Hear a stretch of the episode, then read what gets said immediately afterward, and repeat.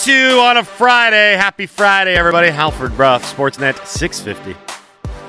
Halford and Brough for the Morning is brought to you by the Dilawri family of Acura dealers. Experience the Dilawri difference today by visiting your nearest Dilawri Acura dealer today.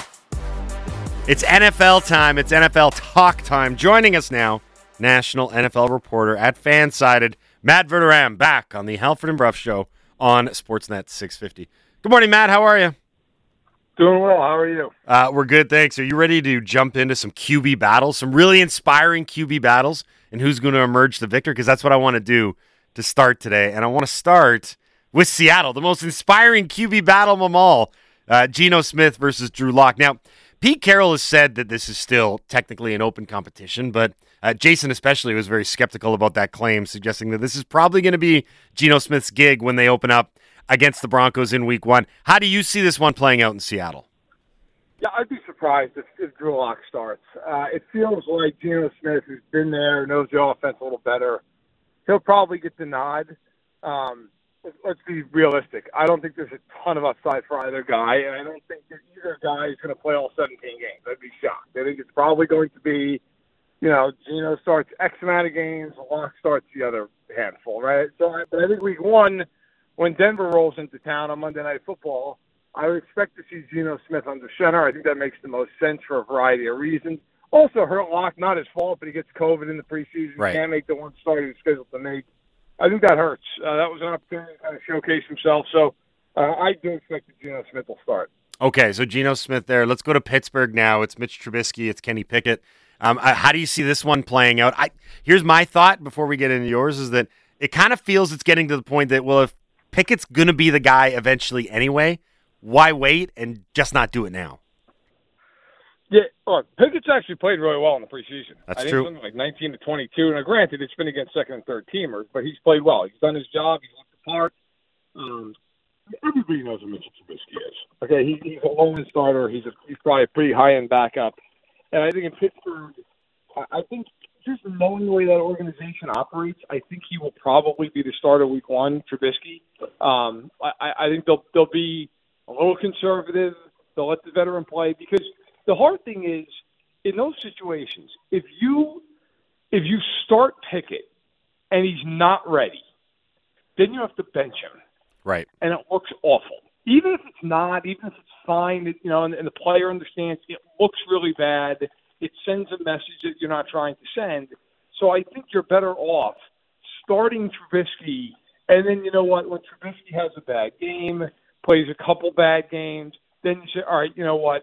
Now we go to Kenny Pickett, and all of a sudden he's coming in as, as you know the, the, the savior uh, instead of being a guy who week one maybe they don't play well against Cincinnati, and then all of a sudden it's well, then we put him in too soon, he's benched.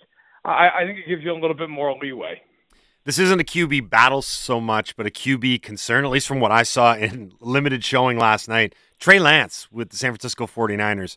Uh, it was not a good performance yesterday in a shutout loss to Houston. Uh, he completed seven passes for 49 yards, which is cool because he plays for the 49ers, so there's some symmetry there. It's not cool in the context of playing quarterback well. He didn't make a big deal of it. Shanahan didn't make a big deal of it. But should there be cause for concern based on what you've seen about Trey Lance going into this season in San Fran? Some, yeah, there should be. Um, look, I think Lance has a lot of talent, so I was drafted third overall. I also think it's fair to say he has not played a lot of football the last couple of years. He was sparingly used last season. He only started two games.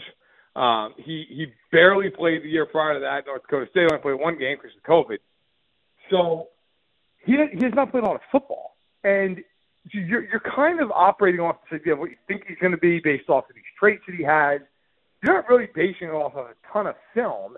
And any film he had with the Bison in North Dakota State, or let's be real, I mean, he was playing against schools that were, you know, small school opponents. You're not you're not seeing the Alabamas and the Georgias of the world playing there. So you are kind of evaluating based off what you hope he can become more than what he is. And you, you watched that game last night. I went back. I watched all his throws. The one concern you have, and it's a concern because guys typically don't get better with this – is his accuracy. There right. were times last night he missed two or three throws that were just wide open, eight yards in front of him. I, I there was a throw to Kittle that I, I got. I mean, most anybody in the NFL, like, you just hit that throw ten times out of ten. It was a quick little stick route, a seven yard route. He right on him and just sailed it in front of him. It doesn't mean he, he can't end up being a great quarterback, but I do think if you're the Niners, the expectation should probably be this is going to be a little bumpy at first. I would be surprised if he comes in and he's just absolutely dynamite out of the chute. Uh, when are the 49ers going to cut Jim, Jimmy G, and where is he going to go? Well, uh, smart money would say August 30th because that is the cut down day to 53. However, his his number doesn't guarantee his cap number doesn't guarantee. I believe until the day for the season, September 10th. So if they wanted to, they can carry Garoppolo for an extra 10 days. Now I don't know if that does them a whole lot of good. Like there's the preseason will be done by then. The only game that'll be played before that date is the Bills and the Rams. So unless somebody got unfortunately hurt in that game, like it is what it is. I, I think he probably gets cut August 30th. That'd be my guess. Um, and then you start looking at it and saying, okay, well, where does he go? I, I think I think if you're Jimmy Garoppolo, you wait, you wait it out, and you try to find a situation where you feel like, hey, I've got a chance to play because you're trying to showcase yourself for another contract. You don't want to go somewhere and be a backup. I mean, maybe, maybe it's Cleveland. I think that's kind of the obvious place everybody's looking at, going, okay, well, well would Cleveland pay a fourth quarterback this year? Um, it's possible. He's better than Jacoby Brissett is, mm. and that would give them a shot of making the playoffs, I think. But um, if he doesn't go there, if I'm Garoppolo, I'm just waiting because unfortunately guys do get hurt. Somebody will go down, um, and then he can step in and he can he can show why he's deserving of another deal next offseason. We're speaking to Matt Verderame, national NFL reporter at Fansided. Let's stay on the subject of the Cleveland Browns because the majority of the conversations that we've had have dealt with Deshaun Watson and um, the, the cases against him and an offseason filled with controversy and then culminating with the suspension. What do you think is the plan for Cleveland now? Because, you know, it, it's such a weird dynamic that they're going to get him back at some point this season, probably with enough time to be in a playoff chase, assuming they haven't played their way out of it. So what you're saying with Garoppolo kind of makes sense because you don't want to torpedo a season with Jacoby Brissett back there, but maybe you feel that you can tread water with Brissett. How do you think it'll play out in Cleveland? I think they're going to have a hard time, especially in that conference, staying in the playoff chase Brissett for 11 games.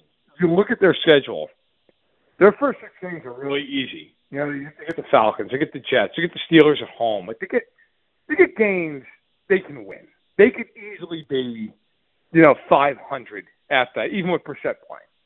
The problem is with this new permanent suspension here of 11 games. In four of those five games, they play really, really good teams. They play the Bucs, the Bills, the Bengals, the Chargers, and actually, I think they also play the Ravens. So I believe actually all five of those games are really difficult. Like that is, I have a hard time seeing Brissett beating any of those teams. I, I just don't think they're going to be. Not, no, maybe could they pull an upset? They beat somebody, sure. Um, but I think they're going to have a hard time being better than about four and seven. And even if they're five and six in that conference, even with Watson back, it's not like they're just going to go six and zero. Oh. Like maybe they go four and two or something, and they're nine and eight. Um, I, I just think that division's too tough. The conference is too tough. You lose your starting quarterback for essentially two thirds of the season. I, I don't think they're making that up. Uh, one final one before we let you go, Matt, and it's probably the most recent news outside of Trey Lance not looking great yesterday. Yesterday, a brawl between the Bengals and the Rams at a joint practice slash scrimmage yesterday, and the images that went viral, of course, were Aaron Donald wielding not one but two Bengals helmets, swinging them around. The video was circulating yesterday. A Cincinnati Enquirer photo- photographer actually got some pretty good footage of it. Um, what do you expect to come from this? Will there be any significant discipline, or is this just going to be something that is handled in house, which might be of benefit to the Rams because they can deal with the punishment as opposed to, say, the NFL if this was in a game? Yeah, look, the league typically ha- lets the teams handle issues at practice. That is that has always been the way they've operated. So to to step in here and suspend Donald and fine Donald from the league office would be a big break in precedent. Uh, now it is a little different. It's a joint practice, so th- there is a little bit of a of a different angle involved, but it's still practice. Like I, I did a video yesterday for Fansided where I essentially said, look, I know there are a lot of fans who are going to be screaming, especially out of Cleveland, suspend him, suspend him, suspend him based off what happened with Myles Garrett in 2019 when he when he cracked Mason Rudolph over the head. Mm. A couple differences. It was in a game. It was in prime time, which people can say shouldn't matter, but it does matter. Yep. Prime time. And on top of that, Rudolph didn't have a helmet on.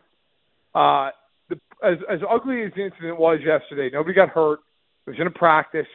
It, you know, wasn't in front of millions and millions of people. And, the, the God knows that clip will circulate enough people will see it. But I don't think he's going to get suspended. I I could see the team internally. Maybe maybe there's a fine, but it's Aaron Donald. The, the Rams going to suspend him for the Bills game? They're not going to do that. So, um, my my guess would be it's going to be a talking to. The league might even have a little chat with with Mr. Donald. But I think beyond that, I don't think there's going to be any disciplinary action handed down.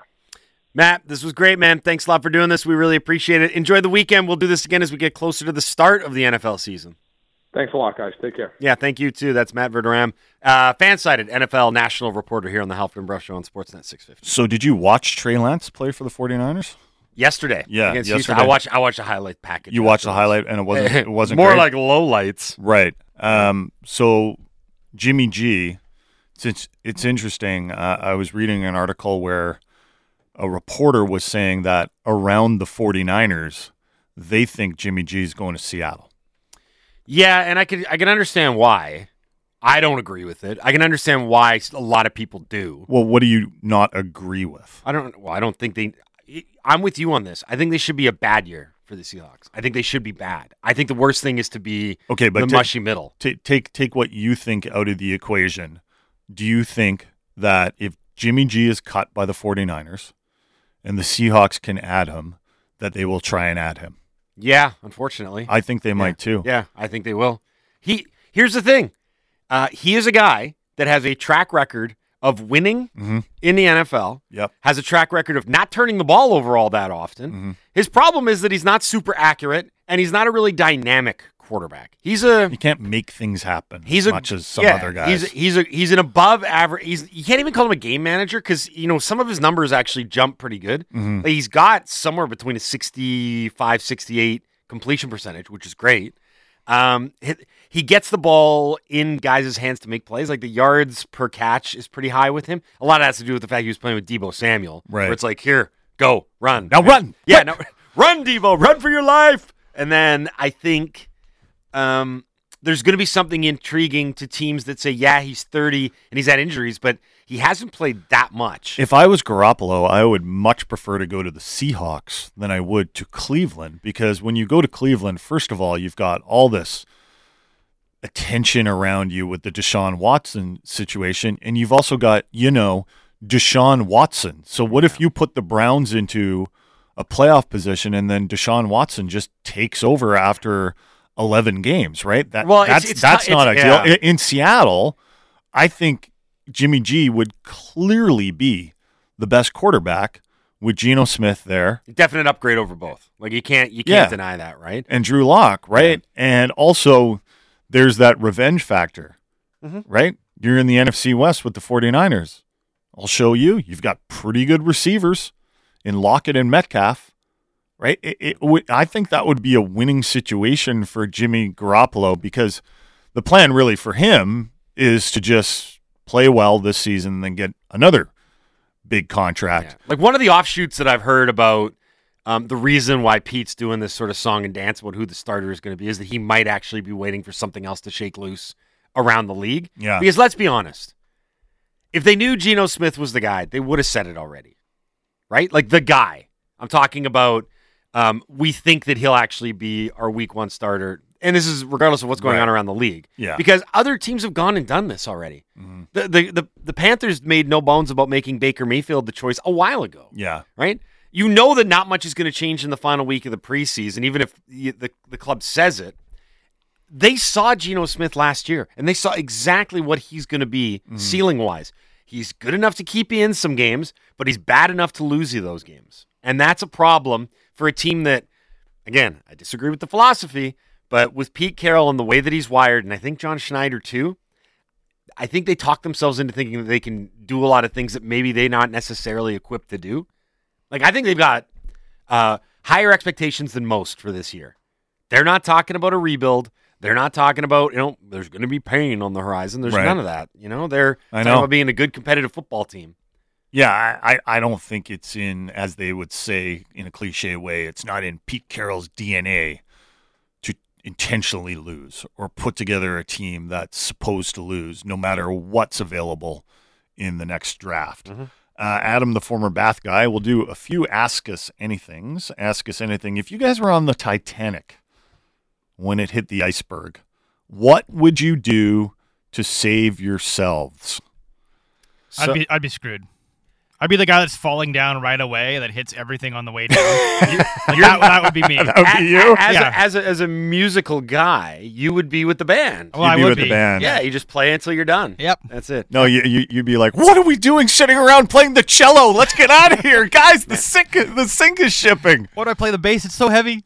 Did uh, you intentionally say the sink is shipping? That was, was that an That's a accident? Halford. You pulled a big time Halford there. Sometimes we misspeak, Dom. Sometimes that happens. No, but I didn't know if you were doing that purposely or by accident. Um, by accident. okay, on the side, so I know that there are a lot of Titanic enthusiasts. I bet there's a big Reddit subforum on just Titanic stuff. Yeah.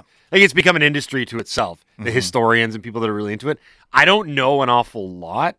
Other than I'm pretty sure that the ship sunk and didn't make it. Do you right? remember Was on that the- the spo- spoiler for the movie? Do you remember on the old show when Alfred or when Brough said he was going to watch a Titanic documentary and he seriously said, "Please no spoilers." yeah, Like on the air. I remember it was one of the first shifts I ever worked with you guys, and Brough was like, "I'm going to watch a Titanic documentary. Please do not spoil it for me." So- and, and I just sort of looked at you for a second, like, I don't remember that. how do you? at all? Yeah, I'm like, how do you? Was it a joke? No, you were serious. A You're like, Titanic documentary? yeah, some you documentary. must have been joking. You're like, please do not spoil this for me. I'm like, how do you? Guy, yeah, I think like, that was probably a joke. not? Guys, I really want to see Last Passion of the Christ. here? Don't tell me how this ends.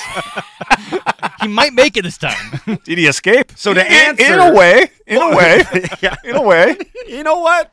Um, okay, to focus on Adam, the former Bath guy's question here, I don't know what the actual modes of escape and safety were on the Titanic. I feel like there wasn't many. No, Like, Like women and children get but what did they get? They Like, got were both. there- were there- priority to the lifeboats. they got Yeah. there Yeah, weren't like- enough lifeboats for everyone. Have you seen the movie? Have you not seen the movie Titanic? bits and pieces.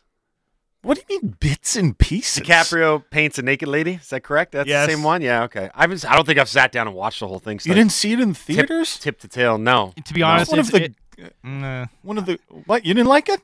honestly, I find Titanic a little overrated. I've seen it a couple times. It's fine. Like, it's a good movie. Don't get me wrong. But it won like 12 Oscars, and I remember even as a kid being like, "Really? Like, it's good." As a kid, you were like, even I didn't even get it then. it I- insists upon itself. The Godfather of my time. Uh, I don't know what I'd do. I don't know. Dress up like a woman or something. Grab a like door. Grab a door and just float. Hope for the best. Yeah. Grab a door and float. That's Yeah. not terrible. It is very cold water, of course. We should know. Yeah, but Yeah. If, if Rose can isn't the survive. middle of I that. Well, Ro- Rose, are, yeah. well, Okay. Rose. Spe- speaking of very selfish move. speaking of Can you scooch over just a little bit so I can Nope, nope. This is just for me. just a, just a little scooch? I need my Just a little- space. yeah. just a scooch over, Just a just, little a little bit? Um, on the subject of the water being very cold, you know what movie I stumbled upon the other day and started watching, and I regretted it because it was late at night and it did not help my mental state. Open Water. Oh, I haven't seen that. Do you remember that movie? The shark one, right? No, uh, well, sort of. I mean, there's lots of other things that are going on.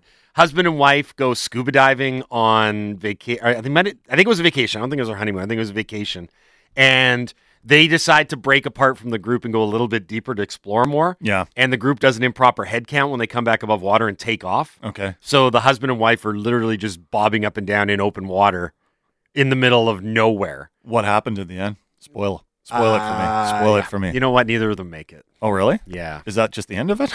It's the end of it. Definitely the end of it for them. I mean, it So goes is it on just- and on and on. Is it almost just them having a conversation about? Well, a lot of things happen. Obviously, they start becoming under attack. They get stung by a jellyfish. They get they get attacked Oh. by sharks and everything. And but it's just it's too much. Sounds like a real crowd pleaser. It's like, a, it's like a darker version of Homer and Flanders in the lifeboat. Like pretty much. It's yeah, but it's. I mean it's it's just re- it's also like you know you talk about being in the vast unknown of the Yeah. water where you Ugh. can't see anything It's anywhere, terrifying. and you just realize that like slowly you're gonna Mhm. die as Right. opposed to this is going to be a quick and painless one. You're just going to bob out there until maybe somebody finds you, Right. but you can't swim. Like he says at the beginning of the film, she's like, "Should we start swimming?"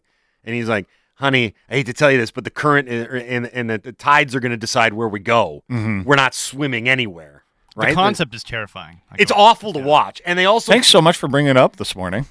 Now I'm everyone in, uh, enjoying their drive to work. Now I'm in a bit of a panic. yeah, well, that's what that's what the whole movie is about because it's also kind of shot Aren't like we all kind of just bobbing in the water aimlessly, of life. aimlessly uh, right. on life, and there is no escape? trying to swim against the tides. Here's one from Rory, the delivery guy. Well, Ask us anything. The If fish start eating the open wound. Have you on your seen leg. Open Water 2? revenge. Electric Boogaloo? if there was a Royal Rumble, Rumble, uh, see, I misspoke, Dom. If there was a Royal Rumble just for NHL head coaches, Oh wow! who do Great you question. guys think would win it? Rob Now, Abad, Brind'Amour. Brenda Moore. Brind'Amour. Yeah, I he's terrifying. think Dean Evason would have something to say about it, though. Is he not maybe a little bit too old? Like he's a little aged. I think you'd want to. looks terrifying. He looks Okay, like Creed Bratton from The Office. he is born 1964. Uh, Brind'Amour is born 1970. Yeah, so Brind'Amour's got six years on him. Like Brind'Amour still looks like he could maybe play. Right. And you know when they show all those dressing room clips from the Canes where he's doing his address, Mhm. I feel like he's just waiting for an opportunity to take his shirt off and sit down next to somebody. You know, there is a new, uh, I would say, candidate to win that, and that would be Luke Richardson, Yeah. the new head coach of the Chicago Blackhawks, one of the the greatest body checkers Yes. uh, in NHL history. Um, You don't think Boudreau would stand a chance I was even just with gonna his say. breadth of wrestling knowledge? And his His finisher, knowledge, his finisher yeah. would be called Bruce. There it is. I get real sort of that's like, not bad, actually. Yeah, I get that would be pretty good. I don't know what the finishing move would be. Some sort of belly splash, I would imagine. For sure. right? Like there's a there's a King Kong Bundy George Yes. Animal Steele vibe going on there. This isn't me being a jerk. This is everyone that's thinking it right now. Bruce All- would appreciate this. Yeah, He'd right? be like, ah, I need a turnbuckle. He'd have the one black singlet across his chest, right? Like that would be. Anyway, I think. But so he's got the benefit of being a huge wrestling fan and loving it. He's got the the, the con, of course. He'd, is he'd be doing Bruce like the eye rakes. Yeah, eating the turnbuckle. That would be something. Uh, I'm looking through the list now. Like, there's not a ton of guys that jump off the page, Right. right? Like, I mean, Brind'Amour was such an obvious answer. hmm Gerard Gallant was a, a mean, nasty, tough of business piece of business when he played, but I'm not thinking there. Marty St. Louis, he'd be like a luchador, Who'd probably. Be the, who'd be the first out? well, Bruce, maybe. Maybe Bruce. I mean, he's the oldest coach in the NHL, right? Rick Bowness? Bowness would not have a good time in there. Right. Bowness would have to be like a manager, like Bobby the Brain Heenan. Yeah. I feel like there's some good Heenan vibes there going on.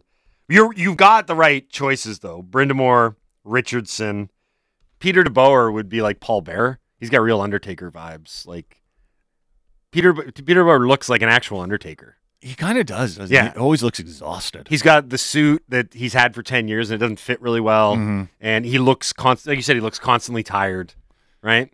He's with Dallas now, right? Yes. Like you know what? It's it's it's it's kind of hard to actually keep up with Pete DeBoer sometimes. And there was a lot of coaching changes this offseason. Yep. Uh, Tyler Zickel is going to join us next. Talk a little Vancouver Canadians. Uh, if you haven't been out to the Nat yet this summer, you got to get out there and you got to get out there quick because there's only a couple of uh, series left. They're currently in their second to last home series. Uh, they are six game series, but I think there's like I want to say like eight games left for the C's that Nat Bailey. Uh, they are pushing for the playoffs, so we'll talk to Tyler about that. Stick around though for the entire show because at 8:30, Mayor Doug McCallum from Surrey is going to join us to talk about his stadium proposal for Surrey. It's the Halford and Brough Show on Sportsnet 650. insists upon itself. It insists upon itself. The Godfather insists upon It itself. insists it upon insists itself. upon itself. It insists upon itself. It insists upon insists itself. upon Upon itself. itself. It It insists. insists. No, wait, I agree with all of you.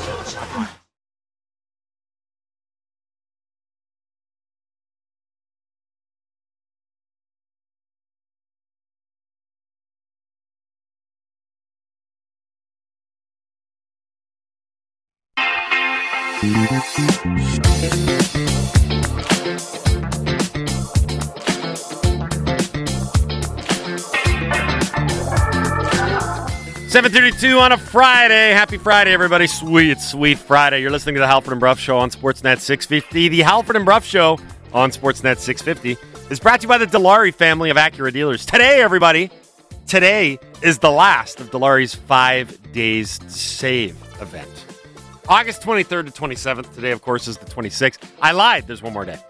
Uh, get into any of the three dealerships we mentioned on the regular. Go to Burrard Acura on Terminal Avenue. A $500 gas card is available with every pre-owned vehicle purchase. Visit them online, burrardacura.ca. You can check out their pre-owned inventory. You can make your selection online. You can go in and buy a car, and then you get 500 bucks in free gas. How awesome is that? Uh, we're going to talk to Tyler Zickel, the play-by-play voice of the Vancouver Canadians, in a second here.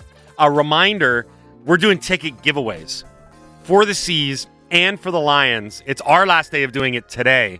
So get a what we learned in, hashtag WWL. You know what? We'll throw the Ask Us Anythings into the pile as well. Hashtag AUA or WWL. At random, A Dog and Nephew Dom will pick two winners and we'll announce it at the end of the show. So it's not just your chance to be on the radio, it's your chance to win tickets to see the Lions or the Vancouver Canadians. Speaking of the C's, Let's go to the phone lines now. As mentioned, play-by-play man Tyler Zickel joins us now on the Halford and Brough Show on Sportsnet 650. Good morning, Tyler. How are you? Guys, good morning. Coming to you from the Catbird seat at the Nat. Fortis BC Nooner later today. Couldn't be better.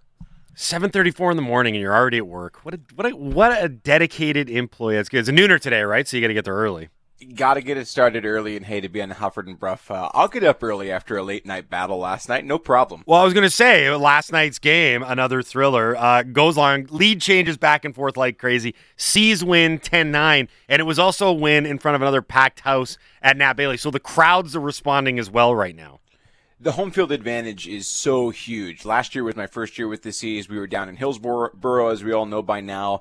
And the home field advantage that these fans here in Vancouver provide, it is noticeable, it is palpable, and it shows up in the record books too. That was the 18th win in 26 home games in the second half. And uh, no wonder the C's are, are chasing down those Eugene Emeralds for the second half title and battling for a postseason spot right now. So, can you lay out the playoff scenarios for the C's? Yeah, it's kind of wild. So it's only six teams in the Northwest League. Used to be eight before the pandemic, and they shrunk minor league baseball all across the sport. So now with these six teams, it's a split schedule. There's a first half champ and a second half champ. The Giants affiliate in Eugene, the Emeralds, they won the first half, and now they're in the mix to win the second half as well. So if they should win the second half also, since their ticket is already punched, the team with the second best overall record from April 8th opening day to September 11th, the last day of the regular season, is going to make the postseason to take the, on the Emeralds in the best of five series that starts September 12th. So that's really a one or a two team competition between the C's and the Spokane Indians, the Rockies affiliate, who coincidentally enough are going to host the Canadians at Avista Stadium for seven games in six days next week. And as we wake up this morning, the Indians are a half game back of the Canadians in those overall standings. So nobody knows what's going to go down. Vancouver has their destiny in their own hands, but by no means is everything settled just yet. Who has been the best sushi racer this year? Well, I mean, the fans have loved Chef Wasabi. He has continued to put up uh, by staying shutting up as a mascot. Of course, they don't talk, but he has been fantastic. I would say Sadaharu Soy has been a sneaky fan favorite. Mm-hmm. Trusted Chef Wasabi last night to help him towards the finish line, and of course, we all know Wasabi. At the end of the day, he's an eye guy. Can't spell Wasabi without an eye. So once again, he took the title. I was at the game on Tuesday, and Wasabi, I'll be honest with you, was terrible. He, he didn't look like he'd prepared. he finished near last, and I, I just wondered, like, is it a consistency issue with him sometimes, or does he get a little bit cocky? I think it's the latter. It's an ego thing. He's not necessarily a good locker room guy. Uh, somebody that you, you definitely are reluctantly, begrudgingly pleased to have on your side. But uh, at the end of the day, we put up with him. You mentioned something interesting there about the home field advantage with the C's. I, I, I worked there close to 20 years ago, like when Nick Swisher came through town and Joe Blanton and everybody else. And I lived with a couple of the ball players, and they said, You don't really understand what it's like to start out your major league career in a city and market as nice and as good as Vancouver. Like, no disrespect to some of the other uh, cities on this circuit, but Pasco, Washington, and Hillsboro, Oregon, like it's just it's it's almost night and day with where you get to play, who you get to play in front of, and then how the city has really responded this year to the C's being back. I mean, I've gone to a bunch of games this summer. It's always a good, really electric crowd. I'm sure that's got to rub off on the players. 100%. It's a big league operation in a big league city here at the Nat, and it's certainly a place that these C's players hear about before they come here. And of course, now that the Canadians are high A for the Jays instead of rookie level, you're getting an older guy who's already been in the system for a little bit, but then you're also getting guys, a couple of draft picks from this year, one in the fifth round, one in the sixth round, both college guys. They're already contributing in the bullpen. So you're getting that mix of veteran minor leaguers, exciting top prospects. Right now, the Canadians have seven of the top 30 prospects for the Blue Jays. And then you also get guys who are starting their pro career. In fact, last night's winning pitcher, Mason Fluharty out of Liberty, a fifth round pick this year, got his first professional win. So you're really getting a mix of everything that's great about being in the Jays system right now at this exciting time for Toronto, plus being in this fantastic city with these incredible fans and the players they come here from Dunedin, Florida, in the Florida State League, where they're playing in front of maybe 150 Right. fans at best, and then they come here, and it's an entirely different world, and that is entirely because of the fans supporting this team in the way they have over the years. Big weekend coming up. Obviously, it's going to be nice weather. There's going to be three games in the Nat. It begins today at 105 with the Nooner. Uh, set the table before we let you go for the listeners here what to expect over the final three games of this homestand against- against Hillsboro. So Nooner today, 105, getting it started. You can hear it here on 650. Then tomorrow, our second to last post-game fireworks extravaganza of the season. And as always, as we wrap up every series, A&W Family Fun Sundays. This weekend, a backpack giveaway. Gone for seven games in six days. And then the last regular season home game, home series rather, uh, September 6th through 11th. Ironically enough, it's against those Eugene Emeralds. So it could be a playoff preview over those last six regular season games. And of course, got to make the plug. CanadiansBaseball.com is the spot for tickets, info, all the stuff you need to follow along during the playoff run. Yeah, if you didn't say it, I was going to. If you're looking for something to do this weekend, everybody get out to the Nat. It should be a great time over the course of the three games. Tyler, thanks for doing this, bud. We appreciate it. Uh, enjoy My- the weekend. We'll do this again soon. Thanks, guys. Hope those arms are still doing okay after your first pitches. Uh, I'm fine. Good. Thanks, Tyler. Mine Cheers. fell off. Yeah. See you. Uh, Tyler Zickel, the play-by-play voice of the Vancouver Canadians, here in the Halford and Brough Show on Sportsnet 650. Okay. Um, why don't we do a couple quick Ask Us Anythings before we go to Paul Jones live from Victoria because he was on the call for Canada Argentina last. night. Donkey texts in with an ask us anything. Do you guys bring your own drinks, bring your own beer, booze to the golf course? My group and I got in trouble last weekend by the cart girl. First time a cart girl has ever broached the subject. Uh, I have. Uh, traditionally, I'm too lazy to get everything together, Mm-hmm. uh, but I have. But I always buy at the course as well. Right. I think that's the big distinction. If you brought a couple, but then Yeah. you also buy some from the cart girl, I think there's an um, an understanding there, right?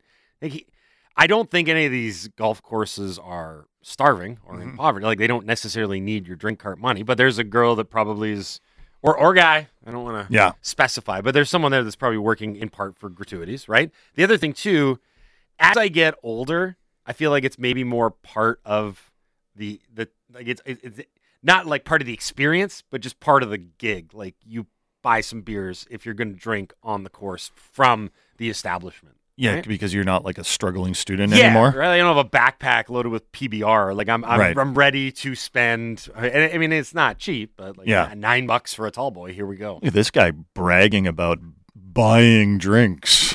No, It's a bit of yes. a- yeah, bragging about it. Poco Mark, Jason, what is your favorite reasonably priced golf course? You know what? The other day, I played Riverway in Burnaby, and I paid 55 bucks midweek. Great experience, great golf course.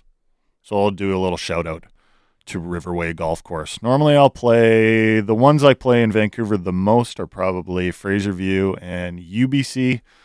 McCleery, I find beats me up. I don't know about the walk. The walk at McCleery is hard.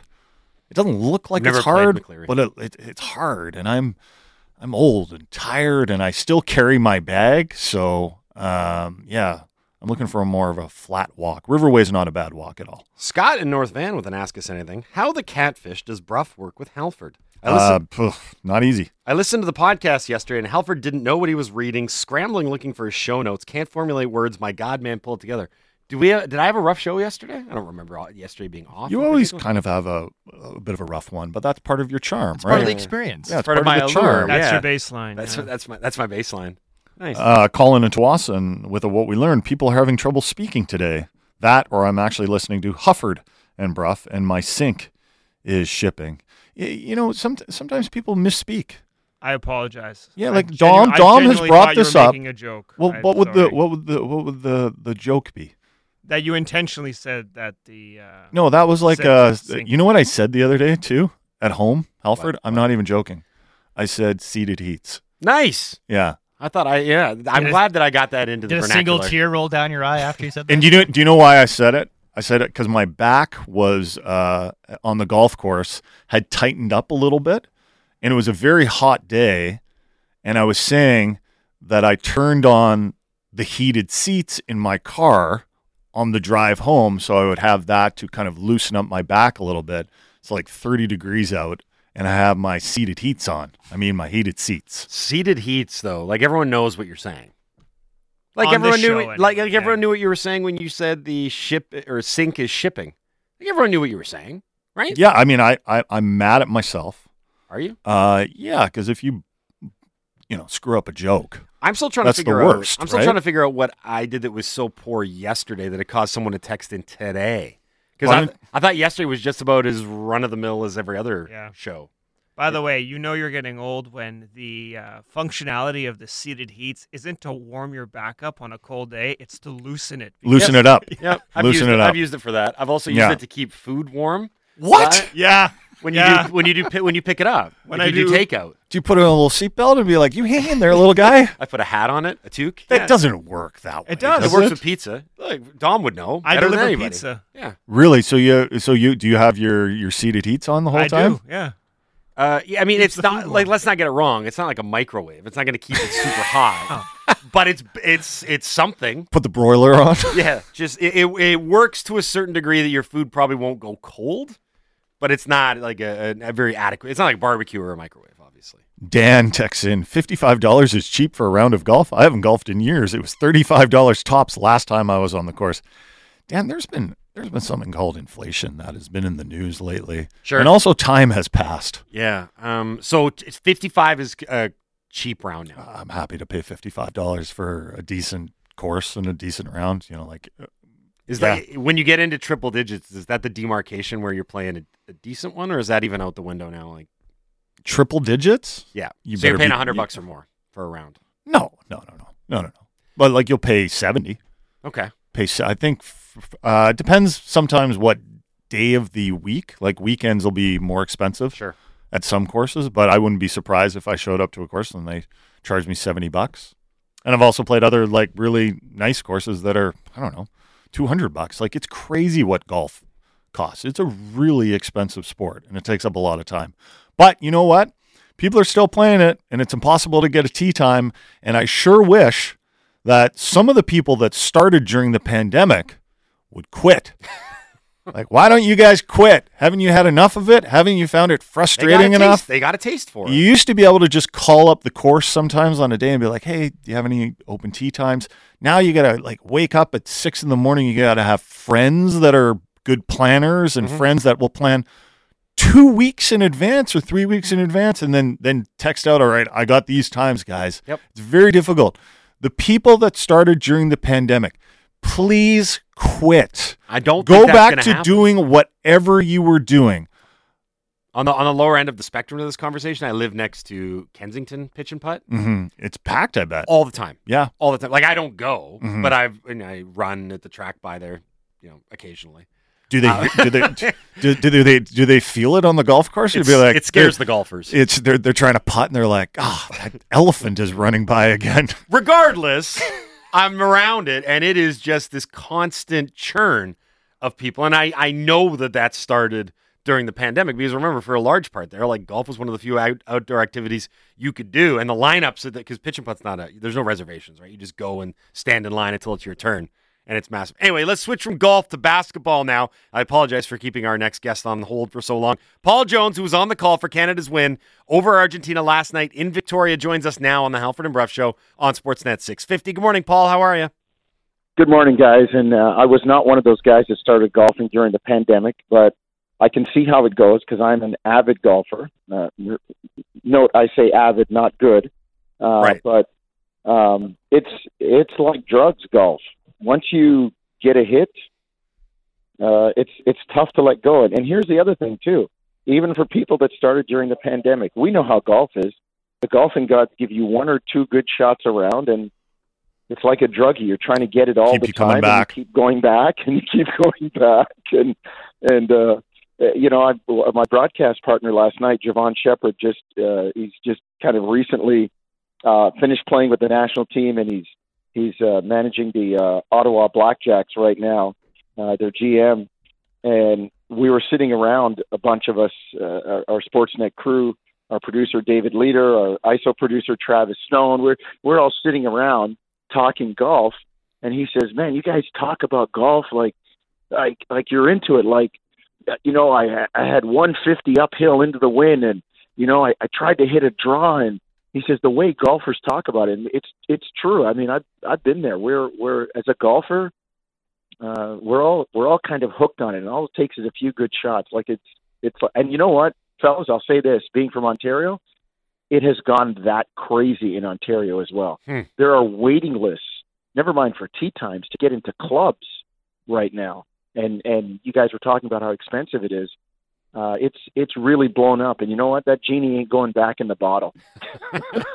well, you, you mentioned you were talking about this with your broadcast partner last night. And the broadcast li- last night, for those that are unaware, of course, was Canada Argentina FIBA World Cup qualifying from Victoria. Uh, it was a really impressive result from the Canadians, I thought, against the number seven team in the world in Argentina, uh, 99 87. And leading the way yet again, uh, Shai Gilgeous-Alexander, who in the games that I've watched over this window with Canada has looked like a really composed, really dominant, uh, really impressive guy that can play shooting guard, or more importantly, a guy that can play the point and distribute. He just looks like a really, really solid, talented ball player out there. He's just grown and developed uh, in a terrific way. And, you know, people who don't pay attention um, might be surprised. Uh, and and uh, you know, not that you guys don't, because you just you just laid it out there. But he is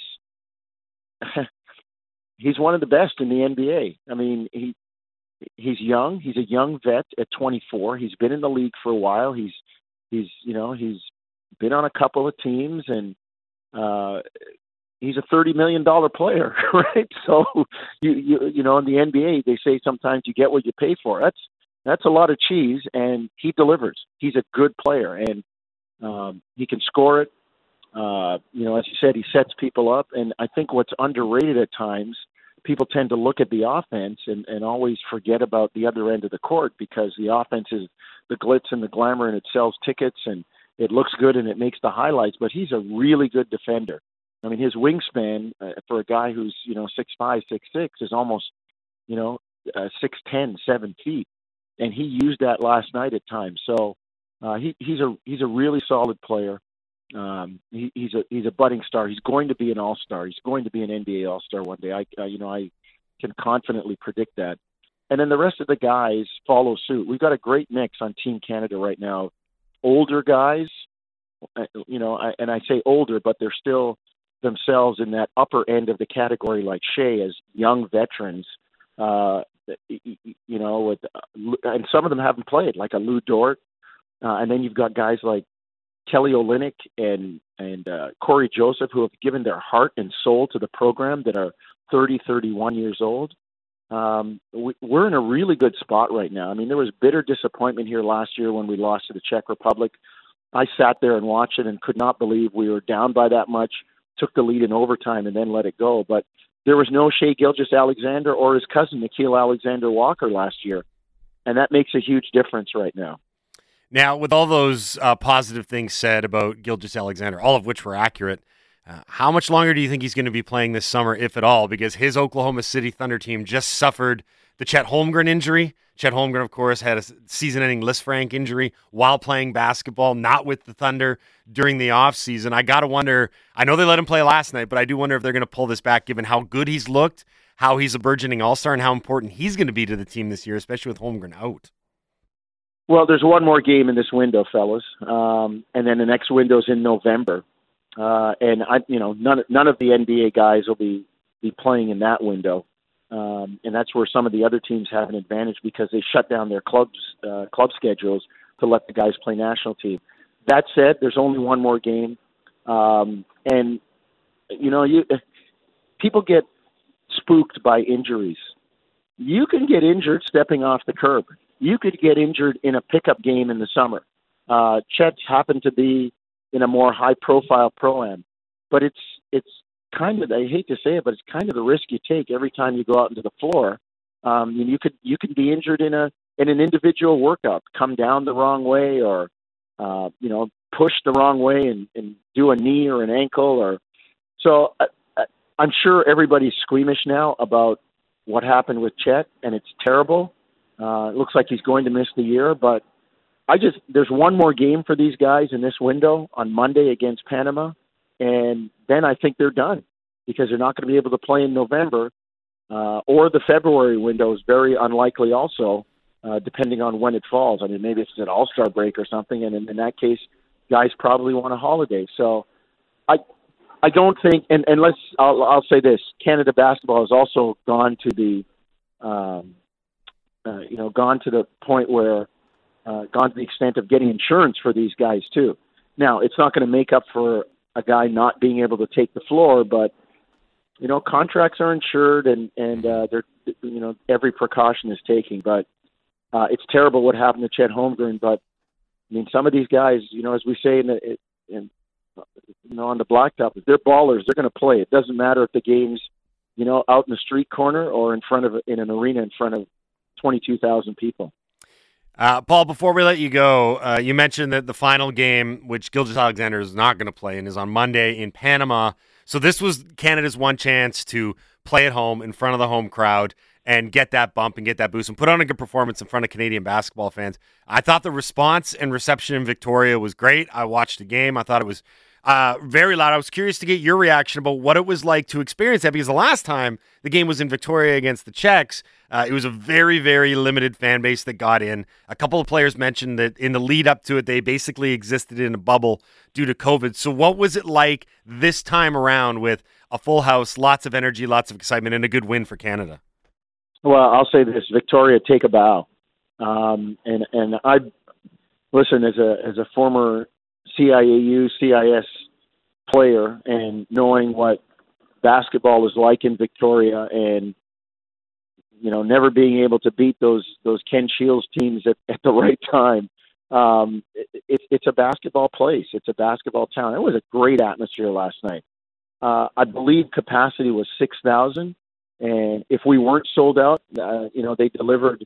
They delivered at one point to me the attendance numbers, and it was pretty close to a sellout and fans were great. They were they were um, you know, Jevohn Shepherd, my broadcast partner, calls him the invisible sixth man, and they were terrific. Like uh, I was talking to Ken Olynyk, Kelly's dad, and he said, you know, there was a big cheer for Argentina when they took the floor, and he thought, oh boy, I wonder if there's a lot of, you know, Argentine fans here, and we're gonna be drowned out. And then the cheer for Canada when they took the floor and and ran out and started to be introduced they were good last night. The fans were really good. It's a great show. I mean, Raptors will be back here in about a month.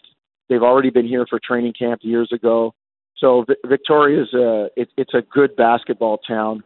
Um, and you know, the the unfortunate thing is Canada's becoming we're we're becoming and well we are more becoming a basketball nation and the games have to move around. I'd love to come back to Victoria, but you know, I know there are other parts of the country uh, particularly where the Raptors have preseason games. Edmonton, Montreal, uh, out east. I just came from Saint Saint Saint John, or sorry, Saint uh, Andrew uh, by the Sea, New Brunswick, where they've discovered the world's oldest basketball court. Yeah.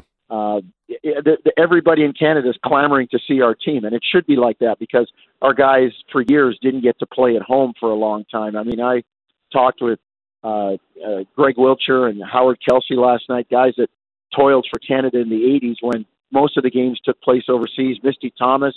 So it's great for our national team to play at home, and I say that as a board member as well. And uh, I would love to come back to Victoria, but I only have one vote, so um, I'll be back in some other capacity. But uh, uh, I don't know when we're going to get the national team back here. Ho- soon, very soon, I hope.